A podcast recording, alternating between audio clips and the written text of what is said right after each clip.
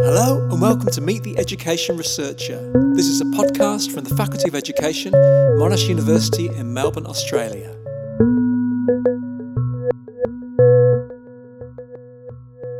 Hello, my name's Neil Selwyn, and in this episode of Meet the Education Researcher, I'm talking with Rebecca Einan.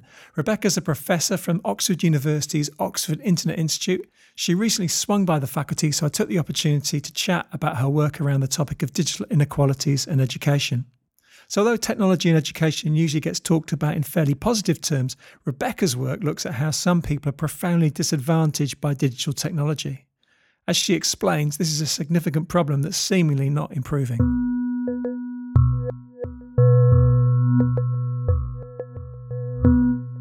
It's not really about technology, it's more about understanding how people kind of navigate their way through the world and how different social structures kind of shape or enable our experiences. And so technology is an important part of that, but it definitely isn't the only part. So I guess social scientists have been thinking about social structures all throughout the past hundred years. I mean, what is it that's different about the digital version of these issues? What's new about the digital in your work? So I think for a lot of people, what we're seeing is the digital is being used as a kind of fix for a wider range of social um, problems. So rather than thinking about the bigger issues, the bigger social structural issues that we really need to think about, we instead create these kind of individual fixes for people. So it might be providing them with a laptop or giving them digital skills training, which we hope will kind of transform all of their life circumstances. I think what we really need to focus on is to think more broadly about um, why technology is just part of um, everyday life now. So it will influence the ways that people kind of um, the social outcomes that they experience, but it certainly isn't the whole picture.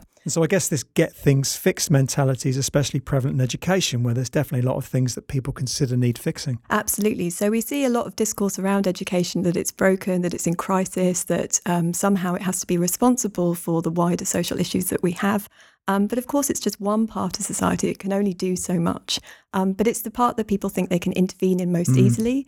And um, it's the part that they think they can most easily de- design interventions for, which we can then more easily deliver, I suppose. So there is a risk here that we're sort of ignoring these bigger social questions and just kind of focusing down on these individual kind of smaller level, easier tweaks to our educational system. Yeah, you're not going to fix structural inequalities just by giving an iPad to every student, are you? No, absolutely not. And so, you know, it might be that it's important that there's a laptop in every classroom, because why should some classrooms have it and others not? But that's not going to then change people who are living in areas where there aren't uh, good employment opportunities, or there isn't a, a straightforward route to higher education because of funding issues and so on. Or not having any breakfast before going to school. Now, in basic terms, you're critiquing this technical fix mentality, but I mean, what theoretical traditions are you drawing on to make sense of this? Um, so the persons whose work I really am informed by is Margaret Archer's work, oh, yeah. um, who's written extensively about the kinds of issues around agency and structure. And that's a debate that sociologists, as you know, have been having forever. Um, but what I really like about her work is the fact that she really helps us to think through both the fact that we as individuals can be agentic and we have some sort of control over our lives. Uh, but at the same time, these social structures are real. They do influence what we do. Um, but we can change them. So it allows for an understanding of how, um, as a society, we can make a difference or, or kind of um, try and kind of push back a bit on some of the things that are going on to some degree. So, so Archer wasn't writing specifically about digital context. I mean, how easily does her work translate over into questions about the digital? That's right. So she didn't really talk so much about the digital, but she does talk about the importance of cultural artifacts and other objects. And so if you think about technology as just one element um, that you can connect to wider social structures, then um, you can start to build out uh, really interesting theoretical ideas. And people like Elder Vass, for example, have started to do that.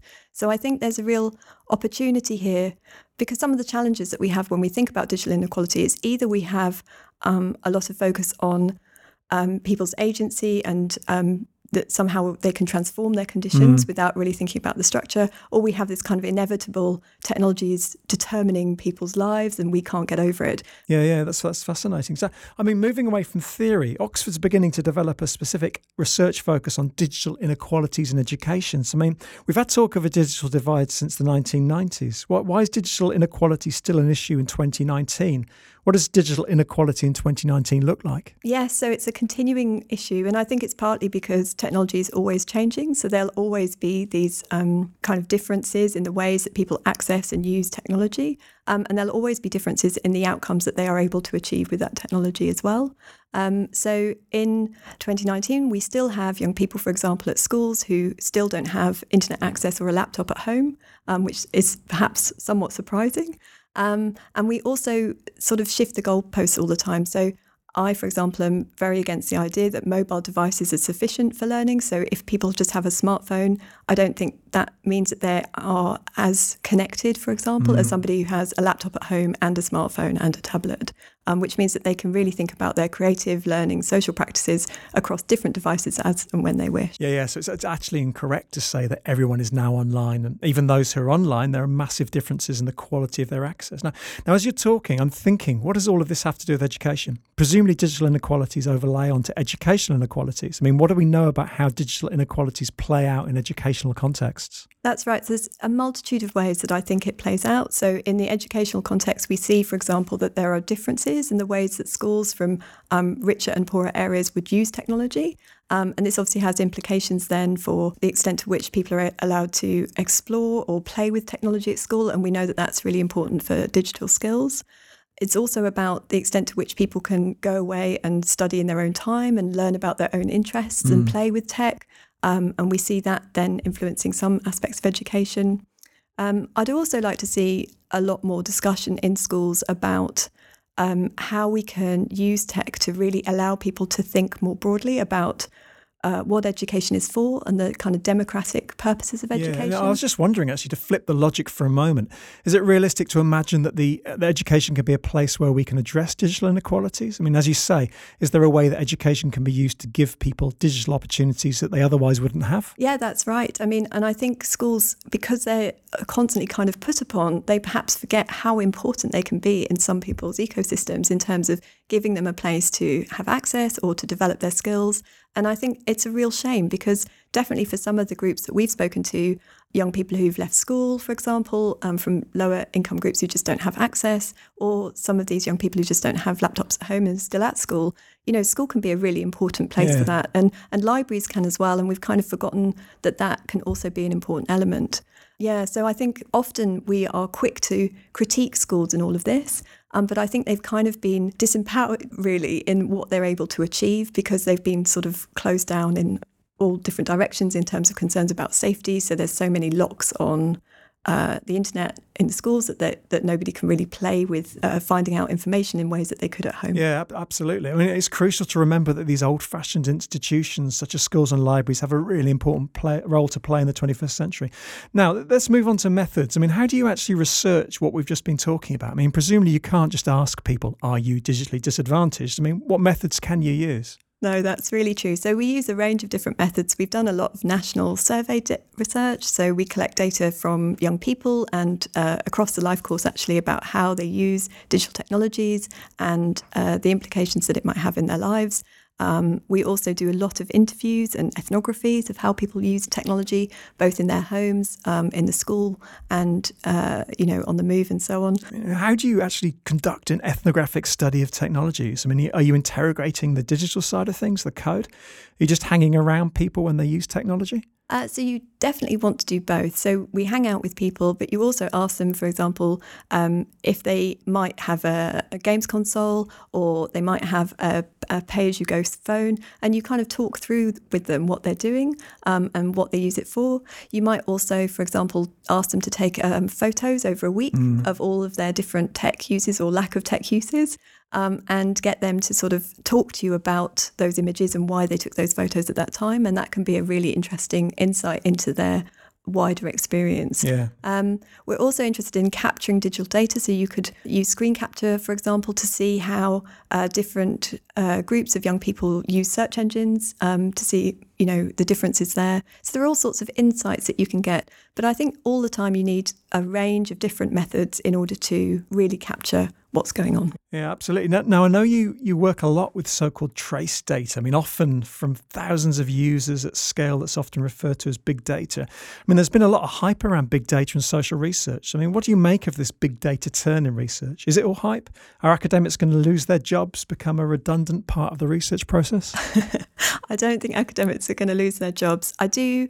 I've worked a lot with big data or digital trace data because I think it's important to figure out what it's able to offer us as researchers. Um, and I think it is definitely a, a supplement or a complement to work that we already do, but it certainly doesn't displace our existing research practices. So the idea that it's the end of theory or it's the end of social science, I think is, is really inaccurate.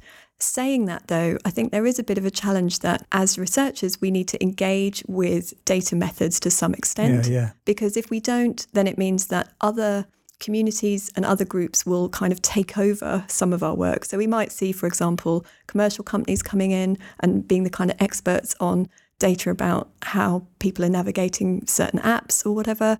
Um, or we might even see people from physics and engineering um, coming into the education space. And while that's kind of exciting and good, you need to also have educationalists as part of that picture. Yeah, yeah, it's just a really seductive thing to be able to say, we've analysed four million tweets and we're able to say this is what the public think. I mean, education research rarely gets to have that sense of scale. So, I mean, as you were hinting, I mean, education researchers need to develop some of these data skills. I mean, I guess there's a lot of catching up that education research needs to do. That's right. And I don't, I think it can be on a kind of scale. So just like with quantitative and qualitative methods, I think all education researchers should be au fait in, in both of those traditions, mm. but it's a sliding scale. So it might be that we just learn how to have conversations with data scientists, or it might be that we actually want to play with the data ourselves.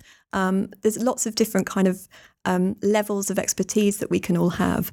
Um, and I think sometimes we think it's all or nothing. Yeah, yeah. Um, but one of the challenges also is to find cooperative ways of working with these other disciplines and with people who have these skills. Yeah, absolutely. I mean, that's nice to hear. Now, now you're in a privileged position. Oxford University is a pretty rarefied place. But I mean, you've done your time working in other universities lower down the food chain. I mean, what do you now appreciate about Oxford in terms of working as an academic? I mean, what what can we learn? Are these things that we can engineer in our own universities? What I love about working at Oxford is the fact that people are given space and time to think about their work and to do what they find interesting. Mm. So um, I think there's a bit of a risk in universities generally that we're becoming more managerial, and there's concerns about being very efficient in our work practices and, and accounting for our time.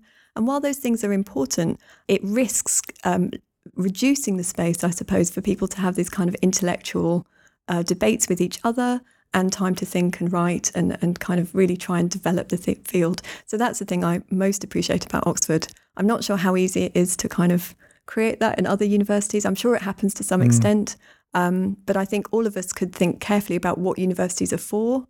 And perhaps, you know, we're kind of shifting to a, a managerial model that is forgetting some of that debate that we used to have in the nineties, for example, about the purpose of universities. Yeah, yeah, for the public good.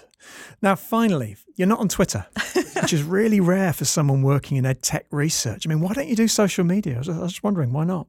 Um, no, I don't. And I know that makes me very unusual. Um, there's two reasons, really. So I do use Twitter as an information source, um, but I can sell, promote our projects when needed through um, our existing networks, for example, at the Internet Institute and so on. Um, and I just find that it takes away a lot of time for thinking. So I'd rather think um, rather than kind of um, use it as a self-promotion tool, I suppose. Yeah, yeah, slow scholarship. Excellent. Well, thanks ever so much for taking the time for doing this, Rebecca. I know you're not a natural self-promoter, so I appreciate taking the time out to do this. Thanks ever so much. Thanks, Neil.